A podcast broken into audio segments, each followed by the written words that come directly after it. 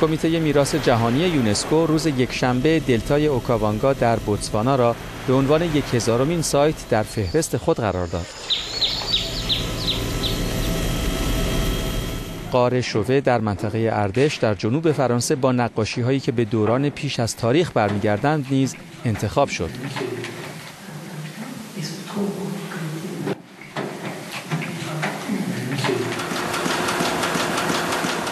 همچنین کارخانه وان فابریک در هلند که در سال 1920 میلادی احداث شد و یکی از نمادهای معماری صنعتی قرن بیستم به حساب می آید و چشمانداز تاکستانهای تاریخی منطقه پیمونته ایتالیا به این فهرست اضافه شدند.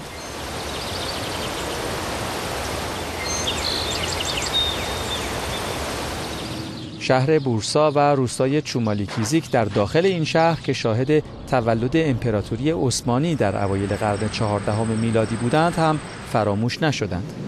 بیش از 5000 کیلومتر از جاده مشهور ابریشم که تاریخ آن به 2000 سال پیش برمیگردد نیز روز یکشنبه در فهرست میراث جهانی یونسکو به ثبت رسید. از ایران شهر سوخته در نزدیکی زابل که قدمت آن به حدود 6000 سال پیش برمیگردد هم مانند جاده آند که از آرژانتین، بولیوی، شیلی، کلمبیا، اکوادور و پرو میگذرد به میراث فرهنگ جهانی پیوست.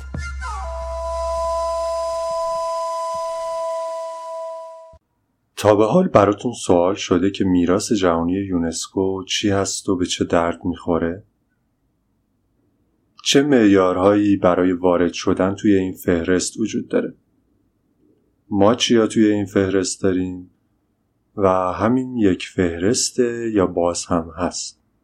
سلام من مجید قربانی هستم و توی این قسمت که به عنوان اپیزود ویژه از تراولکست پخش میشه در مورد معیارهای ثبت یک مکان توی فهرست میراث جهانی یونسکو صحبت می‌کنیم و بعد چند تا از فهرست های دیگه که وجود داره رو یک نگاه کوچیک میندازیم و یکی دوتا داستان با هم دیگه می‌خونیم در مورد اینکه ما چیا تو فهرست داریم توی تراولکست در حال آماده کردن این فهرست هستیم و تا الان چهار تا از مکانهای ثبت شده از ایران توی فهرست جهانی یونسکو رو داستانهاش رو با هم دیگه خوندیم. حالا بریم سر وقت میراث جهانی یونسکو. جرقه تأسیس کمیته میراث جهانی یونسکو برمیگرده به سال 1954 میلادی. توی این سال دولت مصر تصمیم داشت یک صد جدید بسازه که این صد باعث می‌شد دره نیل و همه گنجینه فرهنگی مصر باستان و نوبیای باستان بره زیر آب از بین بره برای همین دولت های مصر و سودان از یونسکو درخواست می‌کنن تا اون هم از کشورهای عضو بخواد برای محافظت و نجات از این مکانهای باستانی کاری بکنه یه سال بعد یک کمپین را میفته برای نجات نوبیا 20 سال طول می‌کشه و 80 میلیون دلار هزینه میشه که نصفش رو 50 تا از کشورهای عضو یونسکو تامین کردن. نتیجه این کمپین هم نوشتن یه پیشنویس برای حفاظت از مکانهای با ارزش فرهنگی و تاریخیه. البته با کمک شورای بین المللی مکانها و بناهای یاد بود.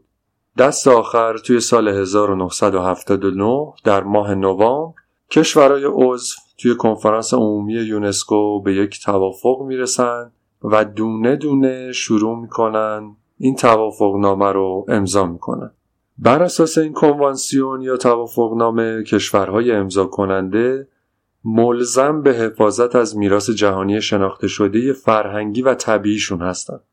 از سال 1972 به مرور کشورها این توافقنامه را امضا می‌کنن و یکی یکی واردش میشن. آمریکا اولین کشوره ایران هم به عنوان یازدهمین کشور توی 26 فوریه 1975 یعنی 8 اسفند 1353 وارد این کنوانسیون میشه هر سال این کنوانسیون بزرگ و بزرگتر میشه و با سنگاپور توی سال 2012 و باهاما تو سال 2014 این فهرست به 193 کشور می‌رسه. سایت هایی که توی این فهرست قرار می گیرند بر اساس کنوانسیون های حفاظت از میراث جهانی فرهنگی و طبیعی متعلق به تمام انسان های زمین فارغ از نژاد، مذهب و ملیت خاص محسوب میشه. و دولت ها موظفن که این آثار رو حفظ و نگهداری کنند.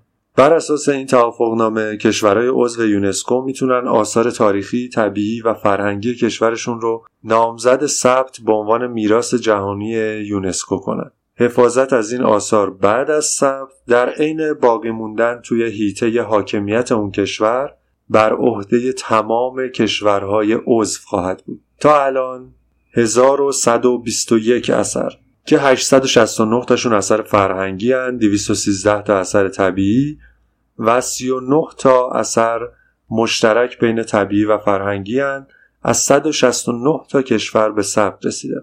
که از این تعداد ایتالیا و چین هر کدوم 55 تا اثر دارن اسپانیا 48 تا اثر آلمان 46 تا فرانسه 45 تا هند 38 تا و مکزیک 35 تا.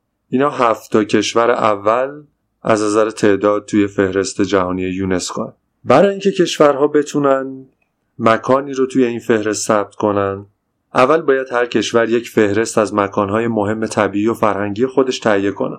این فهرست رو که بهش فهرست احتمالی میگن مرحله اوله.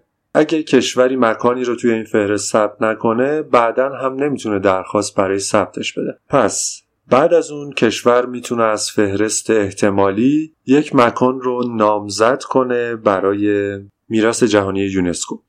پرونده نامزدی به وسیله شورای بینالمللی ابنیه و محوطه ها و اتحادیه بینالمللی حفاظت از طبیعت ارزیابی میشه.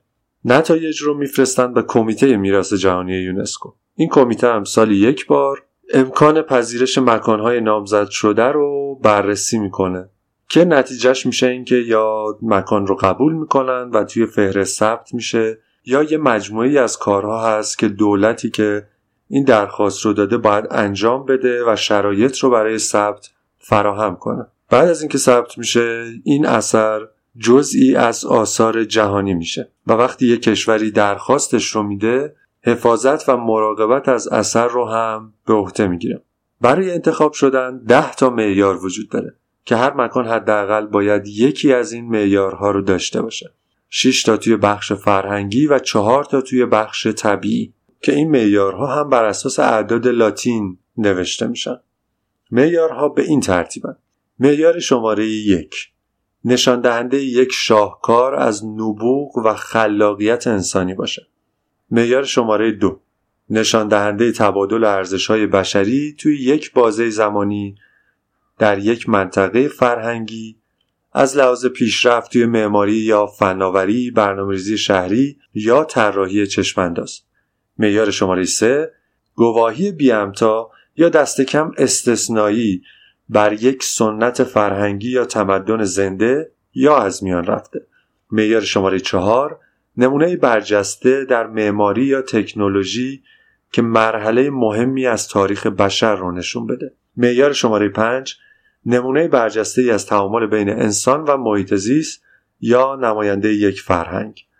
معیار شماره 6 به طور مستقیم یا ملموس مرتبط با رویدادها یا سنتهای زندگی افکار و عقاید یا آثار هنری یا ادبی دارای اهمیت عالی جهانی باشه. اینها میشن معیارهای فرهنگی حالا معیارهای طبیعی.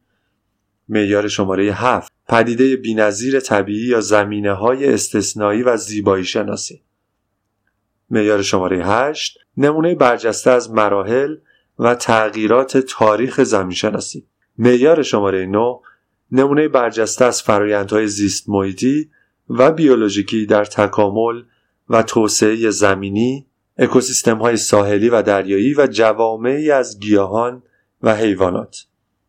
و دست آخر معیار شماره ده شامل زیستگاه های طبیعی مهم از نظر تنوع زیستی و حاوی گونه های در خطر. در تمام فهرست میراث جهانی یونسکو از ایران تنها معیاری که برای ما وجود نداره معیار دهمه که احتمالا ما نه زیستگاه طبیعی داریم که از نظر تنوع زیستی مهم باشه یا داره گونه های در معرض خطر باشه. چون همشون از بین بردیم. در صورت تا حالا تو مکانهایی که ازشون توی تراولکست صحبت کردیم پاسارگاد معیار یک دو سه چهار مجموعه روحانی ارامنه ایران معیارهای دو سه شیش بیستون معیارهای دو سه و چغازنبیل معیارهای سه و چهار رو دارن. داخل همین فهرست یه فهرست دیگه هم هست که شامل مکانهای در معرض خطر میشه. این یکی فهرست یه قسمتی از همون فهرسته که برای افزایش آگاهی بین المللی نسبت به تهدیدها و تشویق به اقدامات خونسا کننده درست شده. در مورد سایت های طبیعی یه سری خطر وجود داره مثل کاهش جدی توی جمعیت گونه های در مرز خطر یا از بین رفتن زیبایی های طبیعی با فعالیت های مثل قطع درختان و آلودگی و استخراج و کشاورزی در مورد سایت های فرهنگی هم از بین رفتن ساختار و مواد ساخته شده و از دست دادن اصالت تاریخی از جمله خطرات اما یه سری خطرات دیگه هم هست که برای هر دوی اینها مشترک مثل طرحهای توسعه‌ای، درگیری‌های مسلحانه، سیستم‌های مدیریت ناکافی یا تغییر توی وضعیت حفاظتی. در مورد سایت های فرهنگی تغییرات تدریجی زمینشناسی و آب و هوا یا محیط زیست می‌تونه اونها رو در معرض خطر قرار بده. مثل تخت جمشید که الان میگن سنگکاش در حال فرسایشه. با قرار گرفتن در فهرست در معرض خطر وضعیت مکانها بررسی میشه و برنامه هایی برای بازسازی و اصلاح اونها با همکاری دولت عضو صورت می‌گیره. بعد از اجرای برنامه توسط دولت ها و بعد بررسی سالانه به وسیله یونسکو ممکنه که از این فهرست خارج بشه. تا الان 53 تا مکان داریم که جزو میراث در معرض خطرن. و اصولا توی کشورهای درگیر جنگ و آشوبهای داخلیه افغانستان، عراق، سوریه، یمن، فلسطین کشورهای دوست و همسایه یعنی که به همین دلیل قسمتی از میراثشون تو خطر نابودی قرار گرفته. خوشبختانه یا متاسفانه ایران توی این فهرست نمونه ای نداره اما هر سهلنگاری می‌تونه یکی از مکانهای ثبت شده ایران رو وارد این فهرست بکنه. در انتها یا باید این مکانها از این فهرست خارج بشن و به حالت عادی برگردن یا در صورت اینکه تخریبشون خیلی زیاد باشه و یونسکو تشخیص بده کلا از فهرست جهانی یونسکو اخراج میشن. وقتی میگیم که ایران توی این فهرست مکانی نداره منظور ایران با مرزهای جغرافیایی سیاسی الانه. یکی از مکانهای در مرز خطر توی عراق شهر باستانی حتراست. حترا یک شهر با حکومت نیمه مستقل مربوط به دوره اشکانیه که تحت تأثیر فرهنگهای آشوری، ایرانی، یونانی و رومی قرار گرفته. تراژانها توی سال 116 میلادی این شهر رو می‌گیرن اما تا پایان همون سال دوباره تحت حاکمیت اشکانیان قرار می‌گیره. اما گفتیم که حکومت این شهر نیمه مستقل یا ملوک و توایفی بوده. وقتی ساسانیان به حکومت می‌رسند، حکومت نیمه مستقل حترا رو از بین می‌برند و عملا تبدیل به یکی از دست نشانده های پادشاه های ساسانی میشه. قرنها میگذره تا توی هفت مارس 2015 داعش به حترا حمله می‌کنه و شروع به تخریب می‌کنه جوری که باعث قرار گرفتن حترا تو فهرست میراث در معرض خطر یونسکو قرار می‌گیره. A new video claims to show Islamic State militants destroying more historic artifacts in Iraq. Men are seen in this video using sledgehammers and shooting Kalashnikov assault rifles at priceless statues in the ancient city of Hatra. The United Nations regards Hatra as a World Heritage Site. The extent of the damage is unclear since it's in territory still controlled by the Islamic State group. Separately, the Islamic State has taken control of 90% of a Palestinian refugee camp only five miles away from the Syrian capital of Damascus. یکی دیگه از مکانهای نزدیک که چندان ربطی به تاریخ ایران به طور مستقیم نداره. اما برای من جذاب بود مجسمه های بودایی تو استان بامیان افغانستانه. بد و بد. یکی 35 متره یکی 53 متر.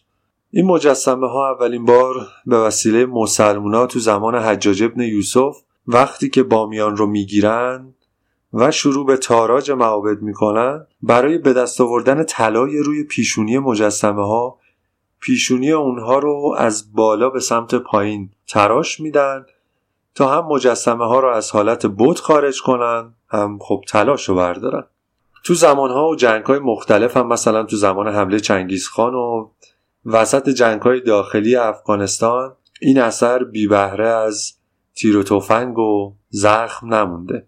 اما دست آخر توی 9 مارس 2001 طالبان لوله توپهاشون رو می‌گیره به سمت سرخبد و خنکبد و از بزرگترین های بودا و بلندترین مجسمه های سنگی دنیا فقط دو تا حفره خالی وسط دل کوه باقی میمونه. جهان به لرزه درآمد. سلسال و شهمامه فرو ریختند. در برابر دیدگان حیران جهانیان. پیکره هایی که یادگار شکوه و اقتدار بودیزم در قرن ششم میلادی در ولایت بامیان در مرکز افغانستان بودند. بلندای این پیکره ها به سی و پنج و پینجا و سه متر می رسید. بزرگترین تندیس های بودا در حال ایستاده و بلندترین مجسمه های سنگی در جهان. هنوز همه به یاد دارند. طالبان به محض ورود به ولایت بامیان در سال 2001 دست به کار تخریب پیکره های بودا شدند. بدون توجه به درخواست های پیهم سازمان ملل متحد و بسیاری از رهبران جهان. طالبان زندانیان بومی را که در اسارت خود داشتند مجبور کردند در کار تخریب پیکره های بودا سهم بگیرند. کاری که اصلا ساده نبود و حدود سه شبانه روز را گرفت. ما از جمع اسیرا بودیم 25 نفر. در چشم سر ما دیدیم که مثلا تعدید می‌کرد ما در چشم سر ما را در پیش روی ما اسناد کرد قد مرمی مواد نمی بود در موبایل بودا جابجا نمی‌کرد قد مرمی زد من کشت مواد با پشت می با بغل می بردم به وضعیت مثلا در چوب بسته می‌کردم مواد امی بمبای کلان کلان با ما را در چوب بسته می‌کردم می بردم تو موبایل سوچه جابجا رهبران طالبان گفتند پیکره های بودا را تخریب کردند زیرا تجسم و به تصویر کشیدن انسان و یا حیوان نوع بودپرستی به شمار می آید. اما خیلی ها به این باورند که تخریب پیکره های بودا بخش از تلاش ها برای نابودسازی آثار باستانی این سرزمین بوده. تا به حال دو تا مکان هم از این فهرست جهانی حذف شدن. یکی دره درستنلبه توی آلمانه که تو سال 2009 به دلیل اینکه یه پل چهارخطی وسط قلب دره درست کرده بودن از این فهرست حذف میشه و معنیش اینه که این مکان دیگه قادر به حفظ ارزش جهانی برجسته خودش نیست. پل جدید طراحی شده برای کاهش ترافیک در سراسر رودخانه البه در شهر درستن آلمان افتتاح شد. پیشتر دره البه به عنوان میراث جهانی در یونسکو ثبت شده بود که یونسکو در سایت خود اعلام کرده که در یک رأیگیری نام این دره را از لیست میراث جهانی حذف کرده است. پناهگاه اوریکس عربی توی عمان هم توی سال 2007 به دلیل اینکه دولت عمان تصمیم می‌گیره مساحت منطقه حفاظت شده رو تا 90 درصد کاهش بده از این لیست حذف میشه. اوریکس هم همون غزال بزرگ عربیه. افراط‌گرایی و بیتدبیری توی هر زمانی مکانها رو تهدید می‌کنه و در تاریخ معاصر خود ما هم مواردی بوده که جا داره به اونها فکر کنیم و حواسمون باشه. انقلاب که پیروز میشه میگن که حاکم شهر اون زمان یعنی جناب صادق خلخالی می‌خواسته تخت جمشید رو خراب کنه. نصرت الله امینی استاندار فارس تو رادیو اعلام می‌کنه برای این کار باید از روی جنازه من رد بشن و بعد یه سریار هم میفرسته که جلوشون رو بگیرن. در صورت این اتفاق نمیافته که اگه میافتاد چه فرقی بین ما با داعش و طالبان می‌شد؟ قائل شد.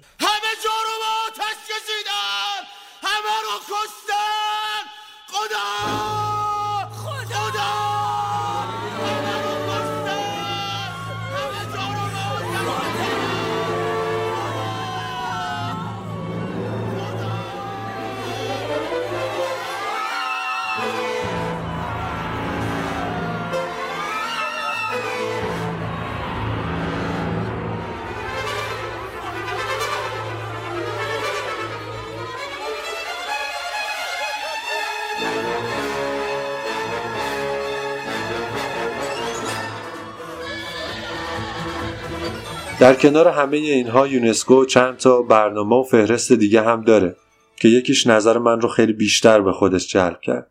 برنامه حافظه جهانی یونسکو یا میراث مستند جهانی. برنامه که یونسکو از سال 1992 به دنبال افزایش آگاهی نسبت به خطراتی که میراث مستند جهانی رو تهدید می‌کنه برای حفظ و سهولت دسترسی به این آثار به اجرا گذاشته. و قصد داره که با اجرای این برنامه از تاراج و پراکندگی و داد و ستد غیرقانونی و نابودی میراث مستند جهانی جلوگیری کنه. از ایران تو این فهرست هم چند مورد ثبت شده مثلا شاهنامه بایسنقوری که یکی از نسخه های قدیمی نگاردار مربوط به شاهنامه فردوسیه. این کتاب 22 تا نگارگری به سبک هرات داره و تو سال 809 خورشیدی یا 1430 میلادی به سفارش شاهزاده بایسونقور میرزا نوه تیمور گورکانی تهیه شده و الان تو کتابخونه کاخموزه گلستان نگهداری میشه. مورد بعدی وقف نامه ربع رشیدیه که یک کتاب به خط رشید الدین فضل الله همدانی وزیر قازانخان در زمان ایلخانیان که در اون به شرح و توضیح املاک وقف شده از گرجستان تا عراق برای شهرک علمی ربع رشیدی توی تبریز و شرح وضعیت و چگونگی اداره اون پرداخته. ربع رشیدی دانشگاه شهر مانند با چهار تا دانشکده مسجد بیمارستان کتابخونه و آرامگاه خود رشید الدین بوده که نزدیک به 6000 نفر هم توی اون درس میخوندن. عاقبت ربع رشیدی با قتل رشید الدین هم چیزی جز نابودی نبود. داستان مرگ اون هم خالی از لطف نیست.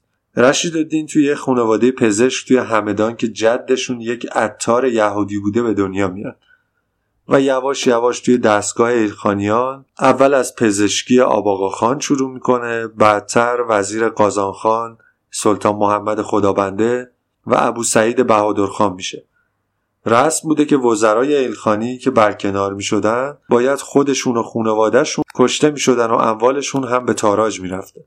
که خب ربع رشیدی هم گویا جزو اموال رشید الدین حساب شده. اون به اتهام مسموم کردن سلطان محمد خدابنده به همراه پسرش که ساقی سلطان بوده محکوم میشه و وسط دادگاهی که براشون برگزار شده بوده چند بار به یهودی بودن نیاکانش اشاره میشه. بعد از اجرای حکم سر اون به وسیله مردم همیشه در صحنه تا چند روز توی شهر حمل می شده و مردم می گفتن این سر یهودی که از نام خدا سوء استفاده کرده. خدا لعنتش کنه. یه قرن بعد میرانشاه پسر تیمور تو حالت دیوونگی انگار دستور میده که استخونای خاجه رو از قبرش در بیارن و به جاش ببرن تو گورستان یهودیا خاکش کنن.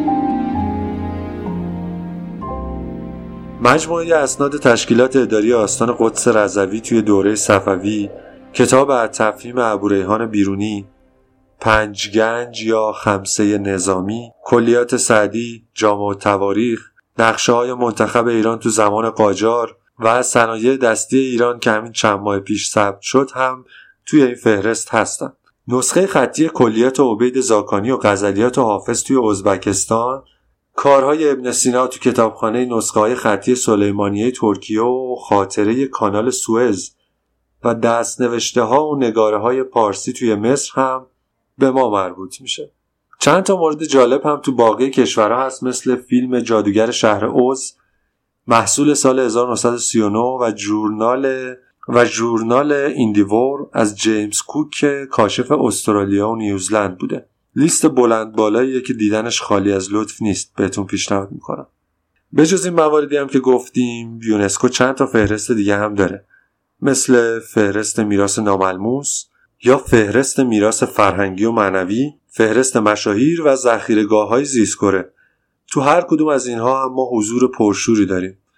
ماجرای جدل های مربوط به ثبت یک فرهنگ یا شخص از طرف یک کشور هم از همینجا نشأت می‌گیره. اینکه چند تا کشور همزمان اعلام می‌کنن آقا نوروز جزو میراث ماست. یا اینکه مولانا به کدوم کشور تعلق داره؟ و کلی نمونه دیگه همه دعواها و جدلها بر سر همین فهرست هست.